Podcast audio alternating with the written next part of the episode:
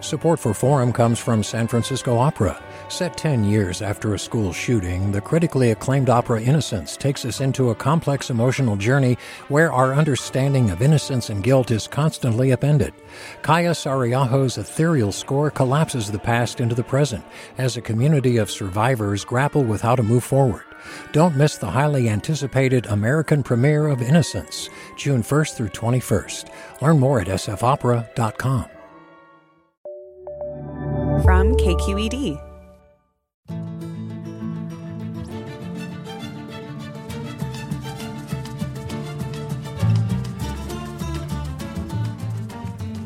From KQED in San Francisco, I'm Ariana Proehl in for Mina Kim.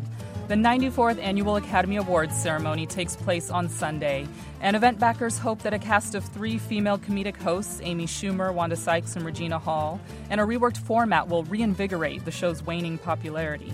We'll talk about the nominations and hear your picks for best films, performances, and music, like this song from the film Encanto, which is up for best score, best animated feature, and more.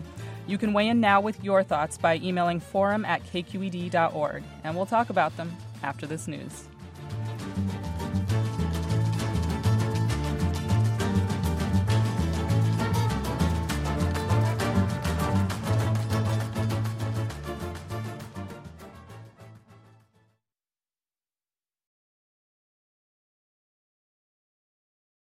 This is Forum. I'm Ariana Proehl in for Mina Kim.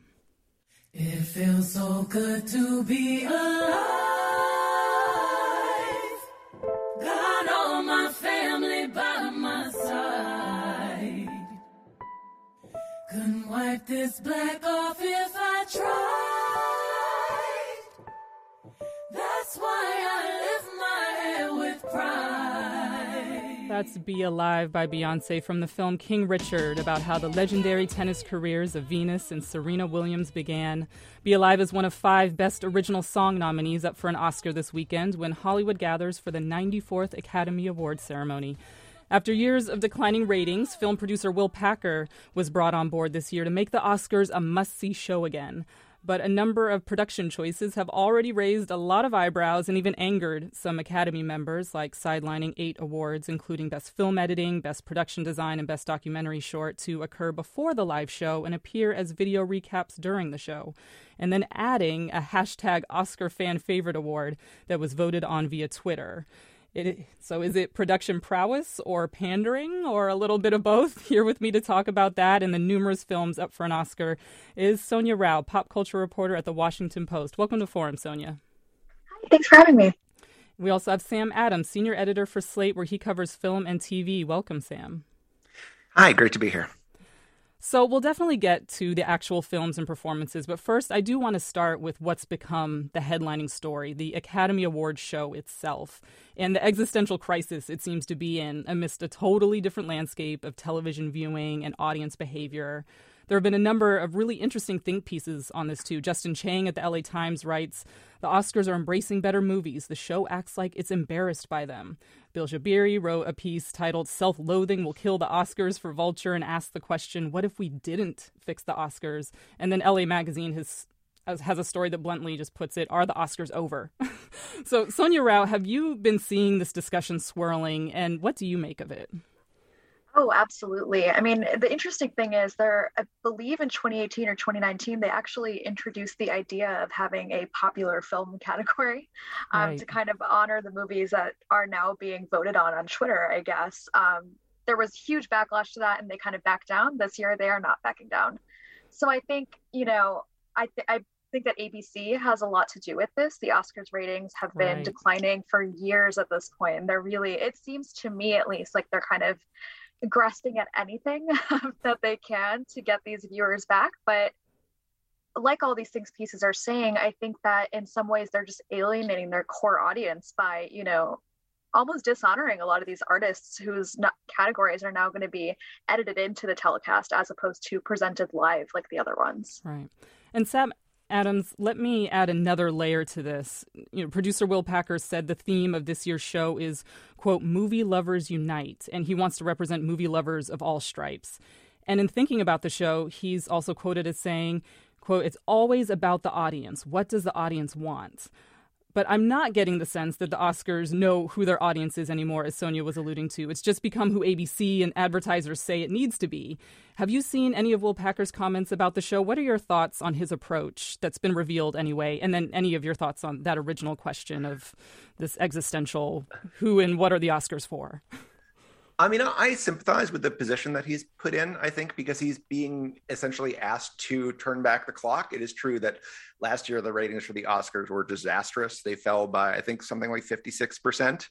Um, but the ratings of the Grammys last year were also off over 50%. I mean, what the audience wants is not to watch live television on broadcast. And there's only so much the Oscars can do to change that. There are people who are very tuned into what the Oscars mean and what they stand for. Um, and it, it does seem to me that they are alienating those people and indeed you know members of the academy itself some of whom have threatened to resign because the their categories are being taken off the air um, mm. and they're going after people who just don't watch TV. Yeah. So what happens if you know, quote unquote, no one watches the Oscars by good TV rating standards. Do movies die? You know, disintegrate like a Mission Impossible message? I mean, they the Oscars did used to be way, you know, back in the day, a very insular industry event that only those in the industry cared about, and the Golden Globes too. It was an industry luncheon. Should we as a culture care if the Oscars, the show, succeeds? Sonia, what's your take on that? I think it's an interesting question because, you know, to receive an Oscar, of course, it's recognition on behalf of your industry. It's a huge thing. But then we also see, you know, the same thing is accomplished with these Guild Awards that the public audience pays a lot less attention to so I do wonder. I mean, I think this will be far down the road. I think the Oscars still have enough viewers to maintain a level of relevancy here, uh, beyond you know the SAG Awards or maybe PGA or whatever. Um, but I wonder whether they're headed down that road. You know what Sam was saying earlier about people not wanting to watch TV. I don't know that, you know, one award show can single handedly counteract a giant cultural trend. So maybe they'll be streaming one year. Like I have no idea, but they're definitely, I don't think that the Oscars are necessarily going to go back to what we, you know, knew them as. Yeah. And what's your thought on that question, Sam, of should we as a culture care if the Oscars, the show succeeds? I mean, I think the Oscars are. I mean, look, there's no show on television at this point that judges their performance solely by how they perform live the night that they airs. It's all about sort of streaming and circulating on social media and building brand awareness. And the Oscar is still I think the strongest brand of any award anywhere. Nobody hmm. cares mm. as much about who wins a Grammy or who gets a Nobel Prize. I mean, Oscars still mean something to people. People still want to watch every movie that's nominated for Best Picture, even though there are 10 of them this year. Um, and they were afraid to go to movie theaters. Um, so I think they're still tremendously meaningful in that sense. Um, the extent to which the broadcast itself um, is the cornerstone of that may be a little bit in danger. So we're talking about the Oscars coming up this weekend. I'm here with Sonia Rao, pop culture reporter with the Washington Post, Sam Adams, senior editor at Slate, and you, are listeners. Which film do you think deserves a Best Picture Oscar? Which actors deserve to win? And will you even be watching this year? Why or why not? You can call us now at 866 733 6786. That's 866 733 6786. Or get in touch on Twitter and Facebook. We're at KQED Forum, or email your questions to forum at KQED academy.org. And Sam Adams, let's talk a bit about where the academy itself is at. You know, following that explosive 2012 Los Angeles Times article that revealed Oscar voters were 94% white and 77% male. Um, there have been efforts to diversify membership, and of course, there was the hashtag Oscars So White from a few years ago, which unfortunately rings true again this year. Where do things stand with the makeup of the academy? I mean, they've improved tremendously over the last 10 years, which is not to say that there is, um, that the Oscars still look like America, let alone the rest of the world. Um, the numbers are still pretty out of whack. I mean, the key statistic that I'm really thinking about this year is I've seen a numerical analysis on a Numlock Awards, which sort of takes a data driven approach to the, the Oscars. And they're claiming through sort of inference, because the Academy doesn't exactly release these numbers, that there are now more voters in the Academy who have joined uh, since that LA Times article in 2012 than who predate it. So they're now a majority of the academy, and they're not all um, women or, and people of color or pe- uh, people from other countries. That but they are that is those groups are sort of a majority of who's been added since then. So this is really not the same academy who voted for the King's Speech Best Picture, and I don't even think it's the Academy who voted for Green Book. Um, that makes things really interesting, but also very difficult to predict for people whose job that is. Yeah.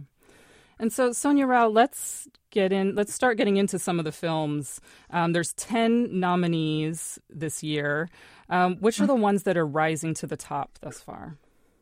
You know, I think the front runner still in my eyes would be The Power of the Dog, Jane Campion's film, um, Netflix. So I, am actually interested to see how many people have seen it um, this year, maybe more than we would have anticipated. Um, and then I think Coda seems to be kind of a runner up to that, if not also for, uh, among another front runner. Um, that movie, you know, I kind of we've been referring to it as kind of like a little engine that could type movie um, in mm-hmm. meetings at work because it's you know it's definitely smaller. It is an Apple film, um, but it was you know at Sundance kind of has been increasingly winning a lot of awards throughout the season. Um, so it could win. I'm still thinking that Power of the Dog has the uh, overall preference there, but for sure, I think it's between those two out of the ten. Sam Adams, what about you? What's rising to the top for you? Yeah, I mean, I, I think those are, are, definitely sort of the two movies that seem to be in the running for uh, Best Picture. Uh, you know, I tend to think that that Power of the Dog is going to prevail there, but what will be interesting either way is, is we're, you know we're going to have the first movie from a streaming service to win Best Picture this year, oh. almost certainly. And it's interesting to me that in a year when movie going was such a fraught activity, and I think the bad boxes, bad excuse me, the bad box office of a movie like West Side Story basically killed its awards chances. I think these are two movies that are actually benefiting from barely having been released in theaters and you know having months to kind of come to public consciousness rather than a bad opening weekend that then overshadows everything else they do. Yeah. Well, we have a little cut of the power of the dog, so let's just play that to to give audiences a taste.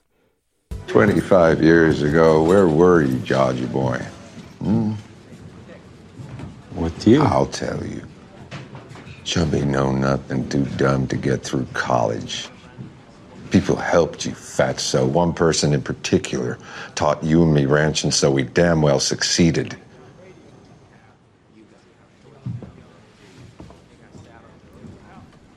Bronco Henry. Mm. Bronco Henry. So we're hearing Benedict Cumberbatch and Jesse Plemons, who play brothers in the film.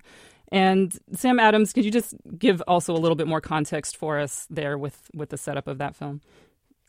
Um, yeah. So, Power of the Dog is a, a movie by uh, Jane Campion, uh, a great director who also had not made a movie in 12 years before this, and it is essentially a, a western. Um, these are two brothers who are heir to a ranch in Montana, but they've both sort of been uh, back east going to college, and you can hear even in the just the voices in that clip, which I think it's the first time I've heard disembodied Benedict Cumberbatch doing that mm-hmm, role, mm-hmm. and just like the accents are really popping out of me in this yeah. context. Um, but you could tell one of them is really taken, you know, sort of over the over the top, taking on this role of being kind of a ranch man, and the other one wants to kind of have a legitimate, uh, but sort of more of a business oriented approach to ranching. So it's about sort of the battle between those two ideologies and, and the fate of the West, and um, a whole bunch of other yeah. interesting topics.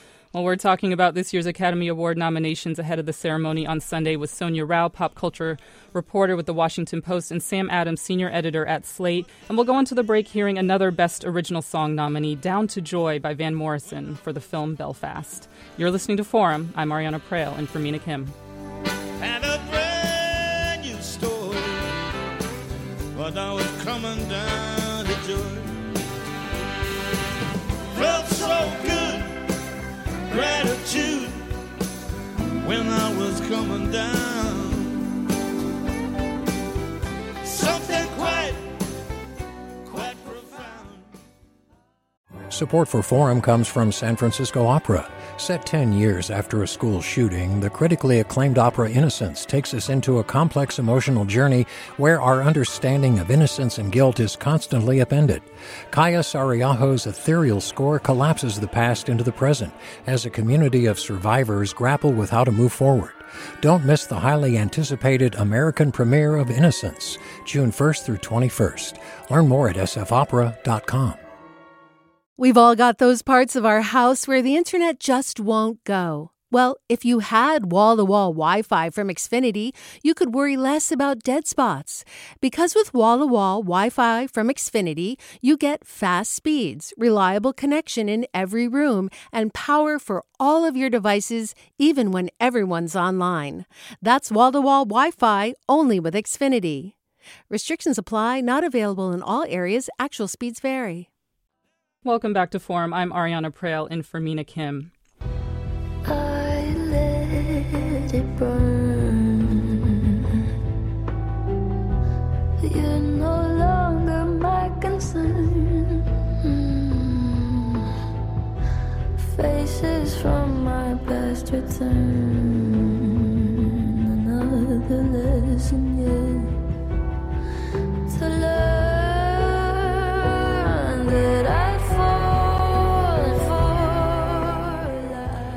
That's Best Original Song nominee No Time to Die by Billie Eilish and Finneas. We're talking about this year's Academy Award nominations ahead of the ceremony on Sunday with Sonia Rao, pop culture reporter with The Washington Post, and Sam Adams, senior editor for Slate, where he covers film and TV.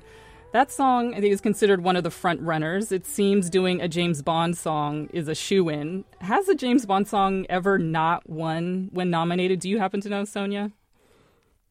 Actually don't, but that would be an amazing thing to look up. Yeah, think, Sam Smith won, right? Adele won. bias. Yeah. Yeah, there's just an inherent drama to those songs that I think the Academy loves. Well, that'll be one to, to look out for. Uh, well, let's get into the films a little bit more. Uh, Sam Adams, you write in one of your recent pieces that the 2022 Oscar nominations speak to a vision of a world without boundaries. Can you talk more about that? Sure. So uh, we were talking a little bit about how the Oscar voters have changed over the last uh, 10 years or so. And there's been a lot of focus on uh, sort of racial and, and gender diversity in the voting body. And I think a little less paid to how many of these voters are international, which is Oscar speak for, you know, they don't come from the US. Um, and that's always been the case in Hollywood. It was a town built by immigrants in the first place, but more and more of these voters seem to be people who are not trying to make it in Hollywood, and they think they're bringing with them a worldview in which, uh, for example, this year we have uh, three movies: uh, "Flee," "The Worst Person in the World," "Drive My Car," um, that are not in English and are you know they're all nominated for best international film but then between between the them they're also nominated in five other different categories including best screenplay category uh, best director and uh, best documentary.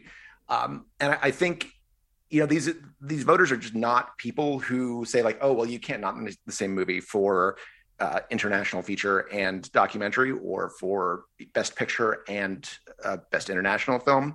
You know we saw that very dramatically with parasite a few years ago. Yeah. and i think more and more what uh, bong joon-ho talked about then as the one inch barrier of subtitles is really you know maybe half an inch now or something for these voters. So you know it's not just that they're seeing more value in movies that aren't in english although they are but they're also just not seeing that movies have to stay in the little box for the category that they're submitted in. And um, that makes the whole thing way more interesting and i think more true to you know what the landscape of film and entertainment and just this increasingly connected world we live in looks like Yeah.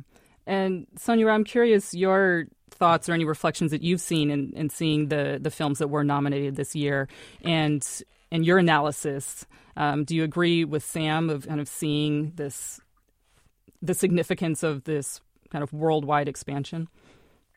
Think so. I mean, I think those three titles he just pointed out, the fact that they, you know, were able to be nominated in more than one category each, I don't know that we would have seen that um, in the past. You know, Drive My Car, I was really happy to see that land a Best Picture nomination as well. I wasn't sure, again, whether it would have given my established notion of who the Academy is, which at this point might be outdated. I want to say it's outdated um, out of faith that, you know, they are looking beyond American films um, themselves. But yeah, and I think, I mean, I think this speaks to a larger industry trend as well. We've been talking about streaming a lot. I think something that has really come to the forefront of, you know, platforms like Netflix, for example, is the international, again, speaking outside of the United States, um, you know, the shows that they have, the films they have on those platforms, they do, you know, if we are to trust Netflix's uh, statistics that they give out to us, they're doing pretty well. I think, you know, I think audiences, American or otherwise, are just hungry for films that document experiences outside of their own. I think that's you know always been something that cinema can bring us um, so i think it's encouraging to see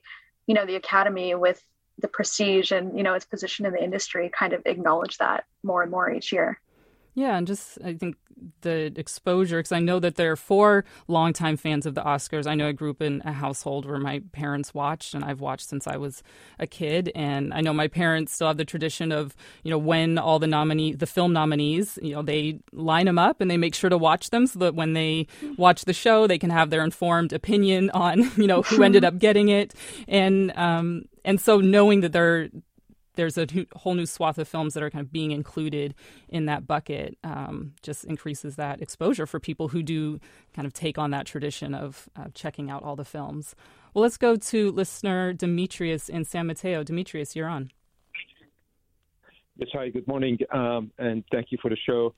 The, my comment is that we are, since we have split the pie, nobody's getting a good piece.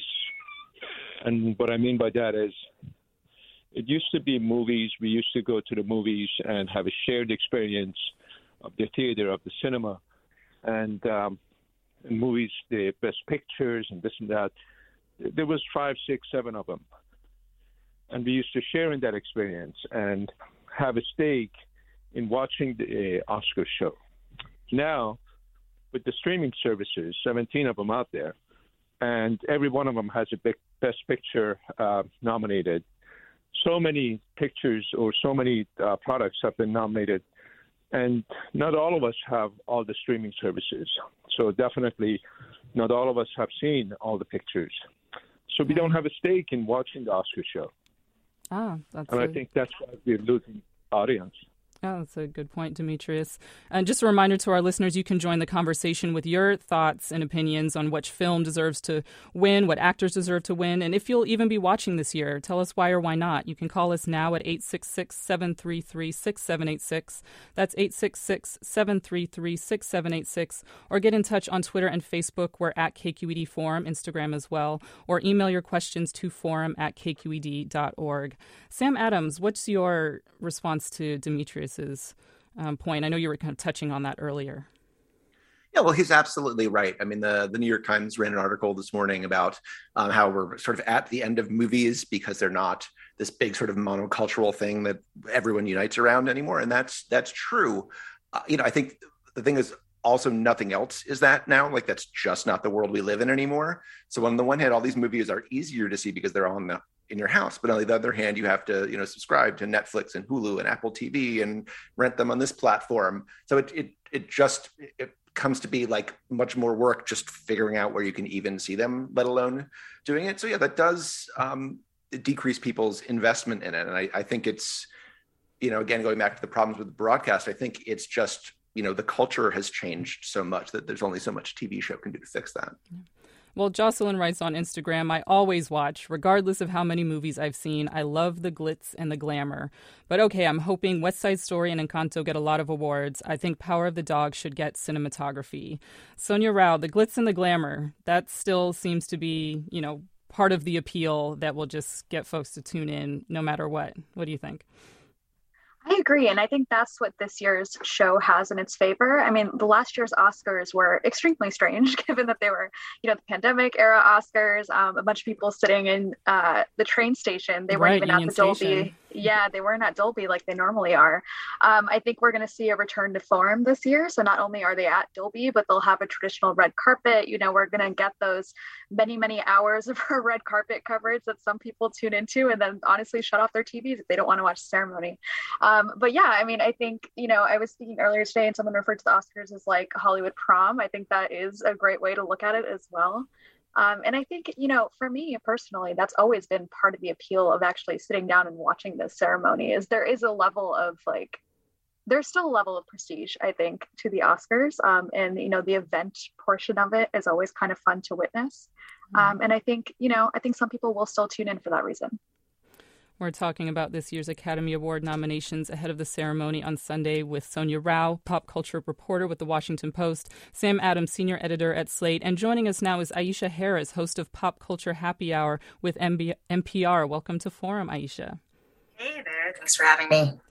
Yeah, so we've been talking about some of the films. Now let's also get into some of these performances, some of these acting categories, both lead and supporting roles. Aisha, I'll start with you. Who are some of the standouts for the, the lead actor roles? Well, I think that it seems like it's more or less a shoe in that Will Smith is going to take home his first Oscar this year. He's gotten a lot of a lot of pull in award season so far. He took home a SAG award, which is a pretty good indicator of of him winning on Sunday night. And you know his performance as King Richard, R- Richard Williams, the father of Venus and Serena Williams, has gotten a lot of praise. It's kind of a quintessential Oscar role. It's like biopic. He has to do an accent. Some would argue he's he's not maybe the best at that accent but but it, i think if he does win it'll be very much like a cumulative win for right. all the years all the years that he has uh, before that he's been nominated for ali also pursuit of happiness like third time's a charm. He's got a lot of push behind him right now. Well we actually have a cut of will smith as king richard in the film. Let's listen. I know you love Venus. And all this is exciting, but it's a little hard for you too, huh? Can I tell you a secret? Your sister is gonna be number one in the whole world, no doubt about it. I know that. But you, you gonna be the best that ever was you're going to be the greatest of all time. You know how I know? Because I planned for it. Go and take that in. You up next. That was Will Smith as Richard Williams in the film King Richard. There he was talking with the actor who played young Serena Williams, who was hoping to get the attention that Venus at the time was seeing. But as we can hear, the prediction that Richard Williams had for his daughters uh, came true. And so, yeah, that was that ended up being a really, really powerful story. And um, back to you, Aisha. Were there other roles that stood out to you for Best Actress? Uh, well, I would love to see Olivia Colman take it for The Lost Daughter. That movie, that that role to me is just the standout because it's about a mother who has to sort of face these ch- past choices she made as a mother and confront them. And it's a, it's not the typical portrayal of motherhood. It is an, it, it is un, an unflinching portrayal of motherhood, and the things that Olivia Colman has to um, portray there are just outstanding. Um, I do think, though, this is the year for Jessica Chastain to finally win the Oscar. Um, mm. Again, I feel like this will be another sort of there are other roles that she should have been nominated for or won for. And for the eyes of Tammy Faye, it's another Oscar role. This time it's like lots of hair and makeup. I think that if she does win, a lot of that that credit should go to the hair and makeup team because she is truly a transformation into the into the role of Tammy Faye. So I feel pretty strongly that it's probably going to go to Jessica Chastain, but I would love to see Olivia Colman pull pull that out. Sam Adams, what about you? Your best actor and best actress picks? Um, I mean, I think that Aisha's right about who's going to win. Um, that's certainly all the precursors have been lining up there, and Will Smith has been the favorite since uh, I don't know, like October. Yeah. Um, I and I love Olivia Colman as well. It's such a, a great sort of thorny, um, uh, like a, a, sort of like selfish performance. She's really not afraid to go into some of the conflicted feelings that that mothers and all parents have about about their kids. I love uh, Penelope Cruz in that category as well for uh, Pedro Almodovar's uh, Parallel Mothers. Um, and actor wise, let's see. I mean, uh, got Denzel as Macbeth, um, right. great as usual, and I really loved uh, what Andrew Garfield did in Tick Tick Boom as well, which is uh, the movie that Lin Manuel Miranda did his uh, made his directing debut with. He's just playing uh, Jonathan Larson, the creator of Rent, before that happened as this just kind of off the walls, energetic uh, theater kid, aspiring musical composer. Um, and it's just a really alive and complicated and and he's like Olivia Colman's performance, both sort of charismatic and dislikable, and not afraid to go into all the weird corners of this character. So I think he's doing something really interesting um, with that, and just not gonna win. But if I got to hand it to somebody, I would I would give it to him. Great. And Sonia Rao, your picks.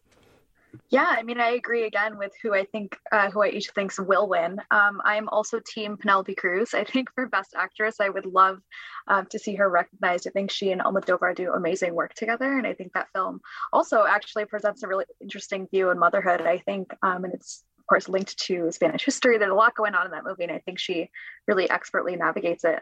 Um, but there is a part of me that's always rooting for a little bit of chaos with the big acting categories. Yeah. So I would not be upset to see Kristen Stewart win. I think, you know, ah. Spencer was not entirely the movie I wanted it to be. Um, I didn't hate it or anything, but I think, you know, it would be a really interesting thing if she won. I think she, for whatever reason, has proven to be a very polarizing actress.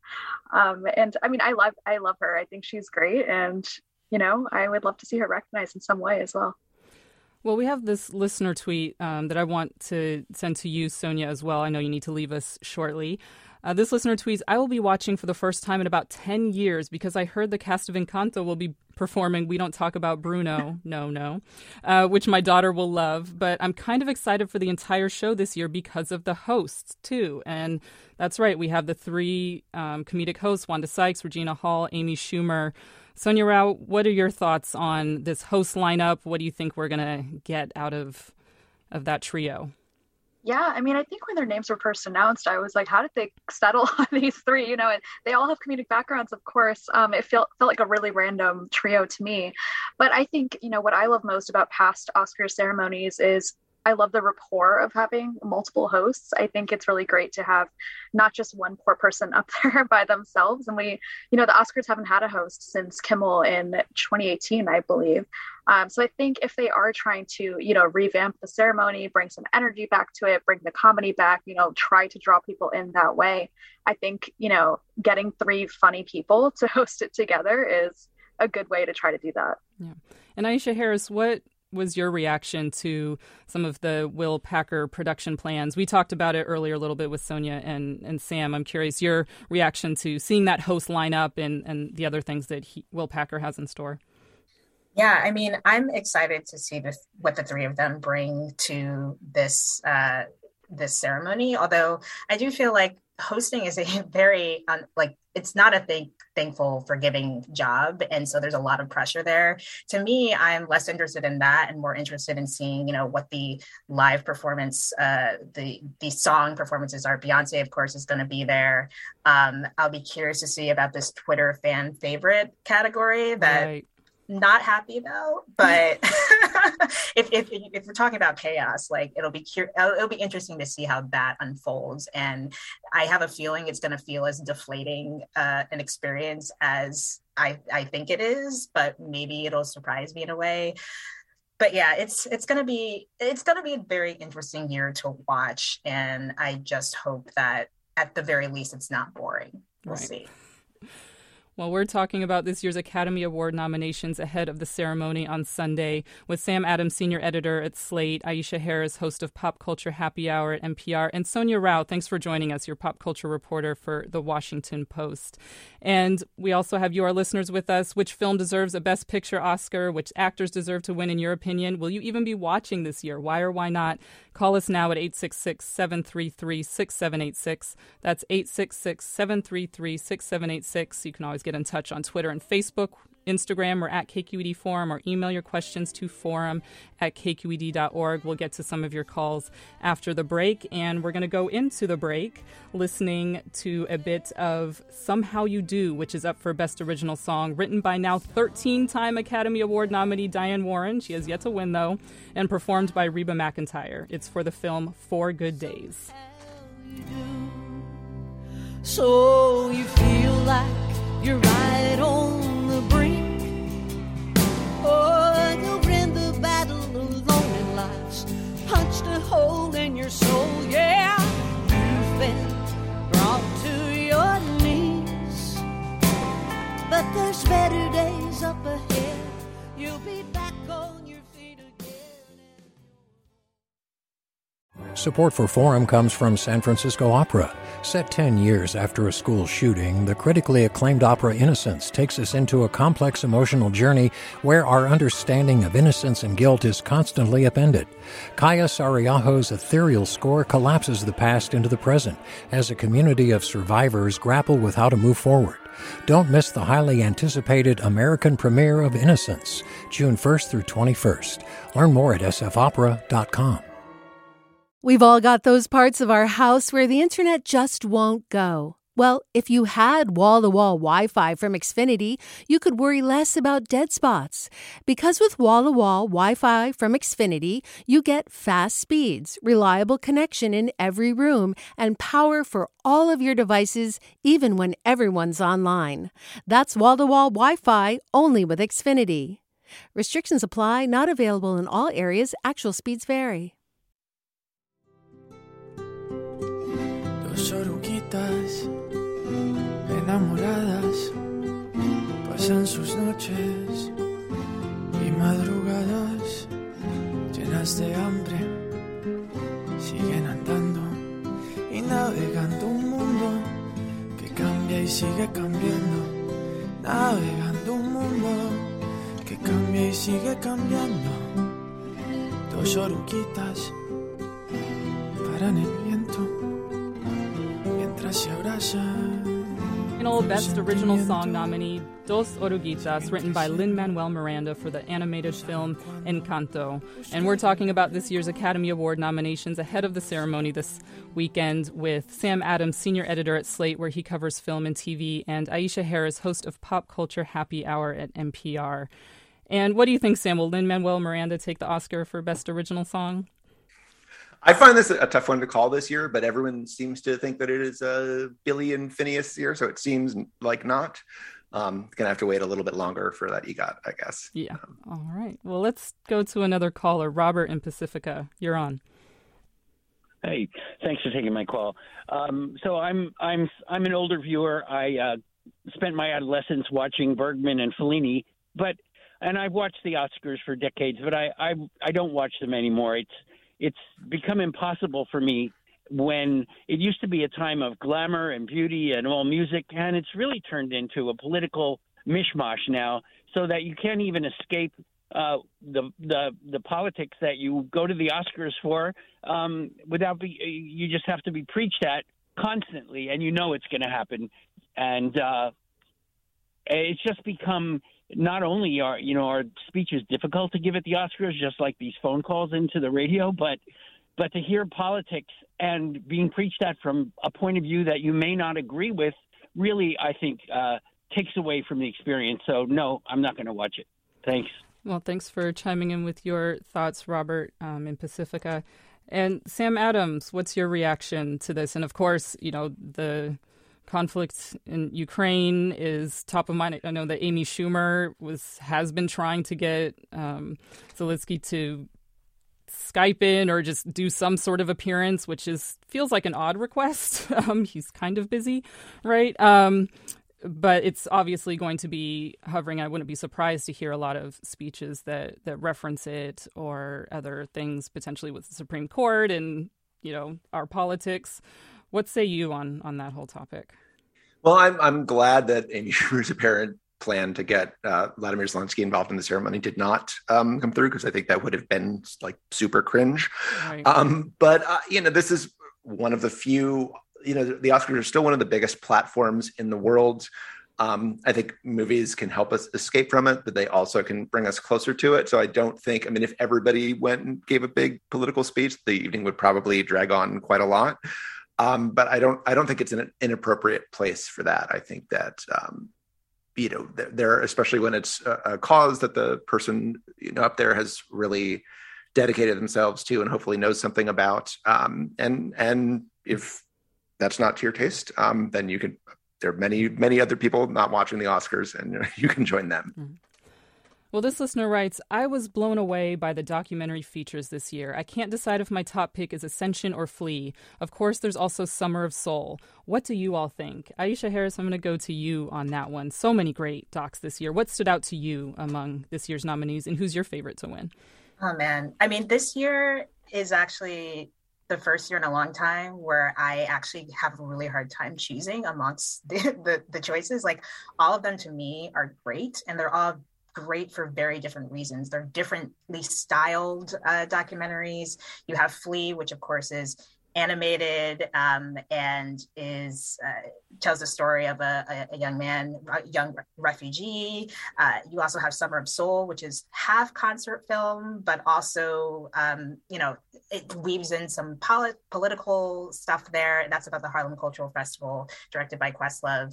Um, I think that one might be still my favorite, but I would be happy to see any of them win. Like Attica is great, Ascension is great, Writing with Fire, like I, I really just hope that this documentary category, people go out and seek these documentaries out. Um, if I remember correctly, all of them or most of them by the time uh, the the ceremony um, happens will be available on streaming, so people are, are, able to find all of them on on streaming. And we have a cut um, of an interview with Questlove, who did Summer of Soul, which is the front runner and many predict to win. Um, and here he's talking about so this was a, a, concert that took place in Harlem, and the footage was just sitting for years, for decades, and he got a hold of it. There and were here he is talking about 47 reels of footage. Miraculously, it sat in Hal Tulchin's basement for 50 years. We had to restore it so that took five months alone for them to just go frame by frame by frame, dusting it, making sure that it didn't snap or anything. I gotta say, when we got that footage, it was damn near perfect. Again, that was Questlove talking about restoring the footage for the, his documentary Summer of Soul. I mean, that's just a beautiful process to hear, uh, just kind of what goes into that work, right, Aisha? Yeah, absolutely. I mean, to, to watch it is just to see all of these artists, whether it's Nina Simone or Stevie Wonder. Uh, it's just such a joyful experience. And I, I think I could see the Academy sort of leading towards that because, in many ways, it is such a feel good uh, film. And, and a, a, lot of these films have feel good moments to them, but I, I, would say like a lot of them are also very, very heavy in ways that this is less so. So I can see that being the sort of draw and, and why it comes out on top. Yeah. And Sam Adams, what about you? What are your thoughts on the documentary category? I mean, I love Summer Soul as well. Um, in addition to all the things that uh, you both just said, I mean, this is a movie about live musical performance that came out in a year when we basically didn't have any of that. And for someone who loves seeing live music as much as I do, it was you know tremendously effective. It, it's interesting that I mean, if that wins and Coda wins, um, both the, two big sort of big winners will have been the two opening night movies at the virtual Sundance Film Festival of 2020. Um, but uh, you know, as Aisha said, I mean, I think this category is really just stacked this year. It might be the most solid of any category. Um, again, if the trophy was mine to hand out, I would probably give it to Flee, which I think, in addition to uh, telling a great story, is also doing really interesting things with the form. It is in uh, sort of an animated documentary um, using mostly narration, but also some found footage audio. And I think just put in it's about um, sort of refugees and, and immigration. And I think you know the way the animation is used to tell the story that is both very specific but allowing you um, a very personal way into it just because you're not um, because you're looking at these representational drawings instead of actual people is um, just tremendously effective for that story so i think it's really inventive and very moving um, and i would love to see it win but they could also just uh, give it best animated film if mm-hmm. they felt like it well, Rhonda writes The Oscars moved to ranked voting for Best Picture a few years ago. How will that affect the Best Picture choice? Does that give Coda a better chance? And I'm rooting for Ariana DeBose to win for Anita in West Side Story, making her and Rita Moreno both winning for that role. And of course, I want Lin Manuel Miranda to get his EGOT by winning for Best Song, Dos Oruguitas, performed by Sebastian Yatra. So yeah, what does the ranked choice voting or yeah, the ranked voting do, um, or how how could that potentially impact things? Aisha Harris, do you have thoughts on that? Yeah, I mean, I think it does sort of benefit a lot of the movies that I've won in the last few years that have seemed unexpected or unprecedented, whether it's something like Parasite or Moonlight, um, because the voters don't have to necessarily put them as their top choice. If they're anywhere within, like, you know, the top two or three, then, uh, and if enough of voters put them within that range, then something like Moonlight can pull out that unexpected win. So I think it's, it's definitely, uh, gives, in addition to the way in which the Academy over the last few years has really sought to diversify and expand its membership, I think adding that as well has has contributed to why we've gotten these unexpected wins alongside of the like more expected wins like Green Book. Right. And speaking of some of that diversification, that listener also mentioned Ariana DeBose. Um, nominated uh, for a supporting role with West Side Story. We actually have a cut of part of her performance. Um, it's obviously got kind of the full cast ensemble going on, but she is the lead um, female singer you'll hear in this. Let's listen. Bloom in America, Cadillac zoom in America, industry boom in America. Booming a room in America. Lots of new housing with more space. Nosotros slamming in our face. I'll get the terrace apartment. Better get rid of your accent. Life can be bright in America. If you can fight in America. Life is alright in America. If you're a white in America.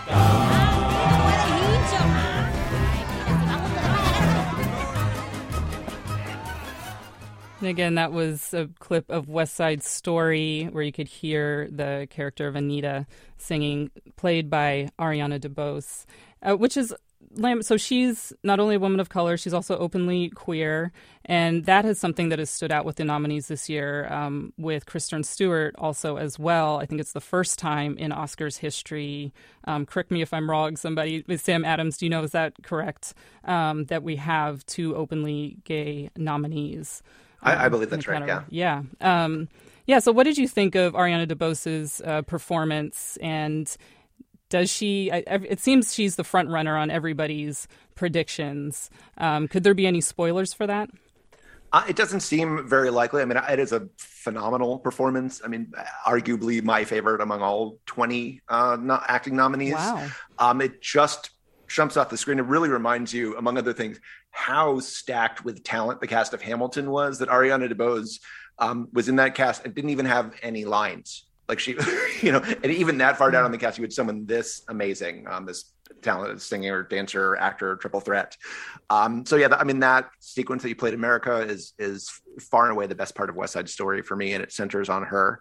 Um, and it's just like a staggering thing to watch. Um, so I'm very much looking forward to her win, which is um, probably after Summer of Soul. If I had to put money on one, um, that mm-hmm. would be the one.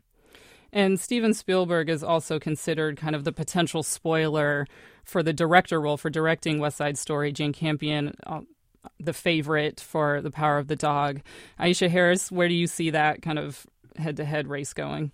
Uh, you know, I, I honestly wouldn't be surprised if Spielberg took it. I feel like this movie feels in a way like a sort of comeback for Spielberg. And, you know, he is sort of Hollywood establishment at this point, and sometimes we do get those sort of upsets. Um, and so I, I, would not be upset if he took it. I, I, do think that West Side Story, I had qualms with it, but he was really able to, him and Tony Kushner, really able to make it sing in a way that I was not expecting and anticipating and really update it in a very interesting way.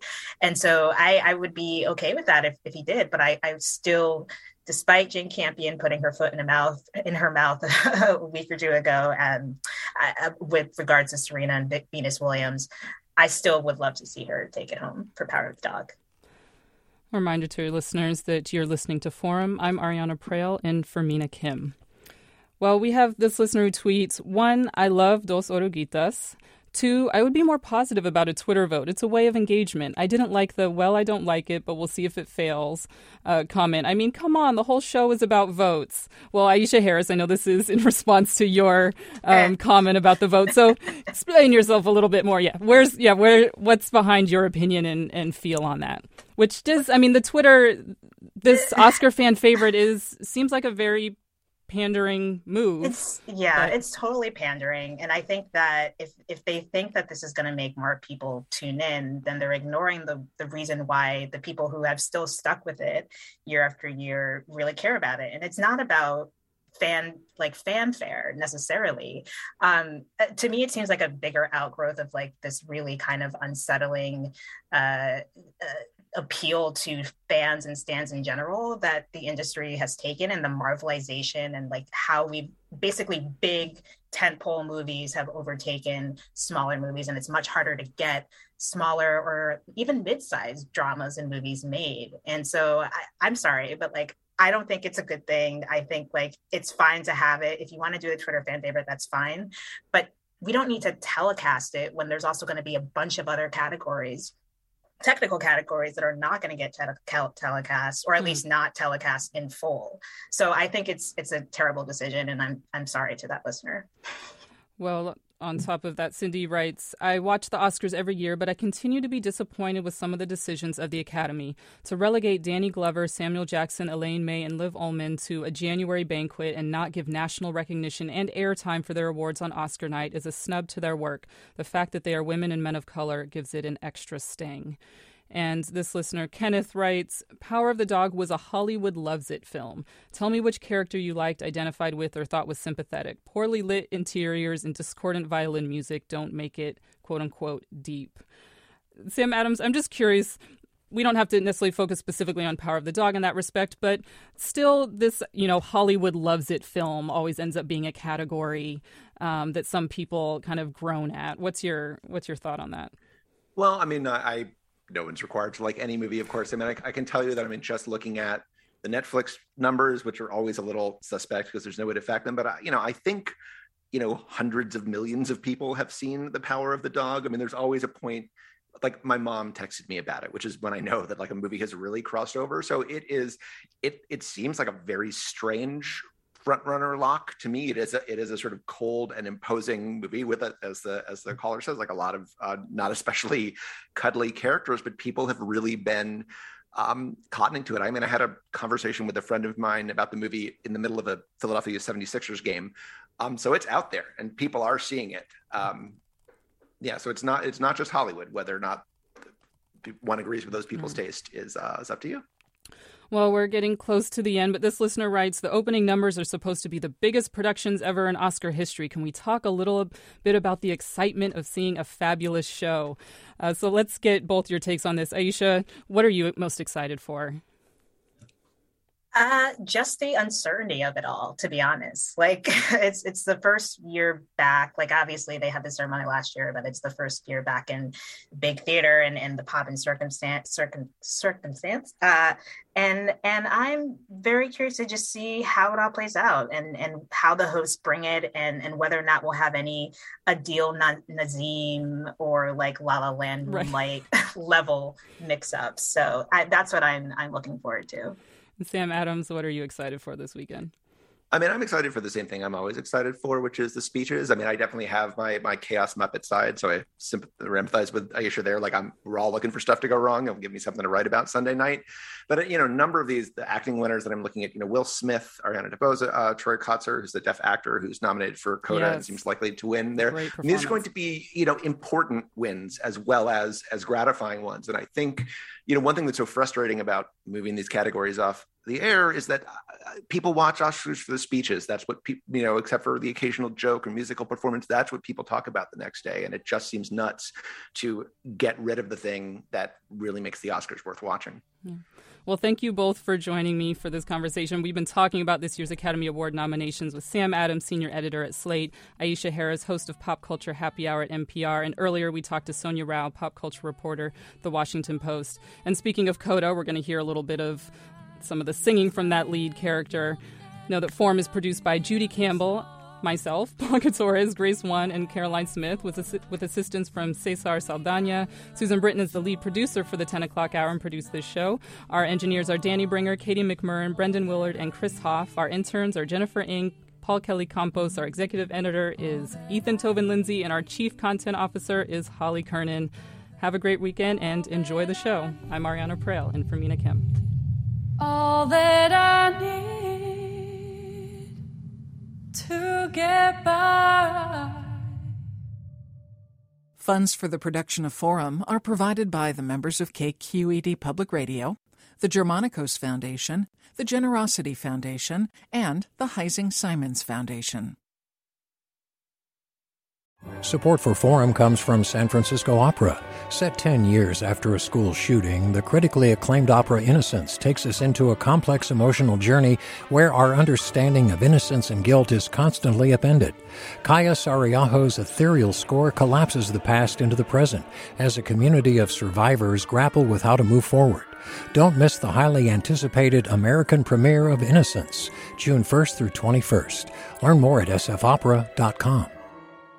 We've all got those parts of our house where the internet just won't go. Well, if you had wall to wall Wi Fi from Xfinity, you could worry less about dead spots.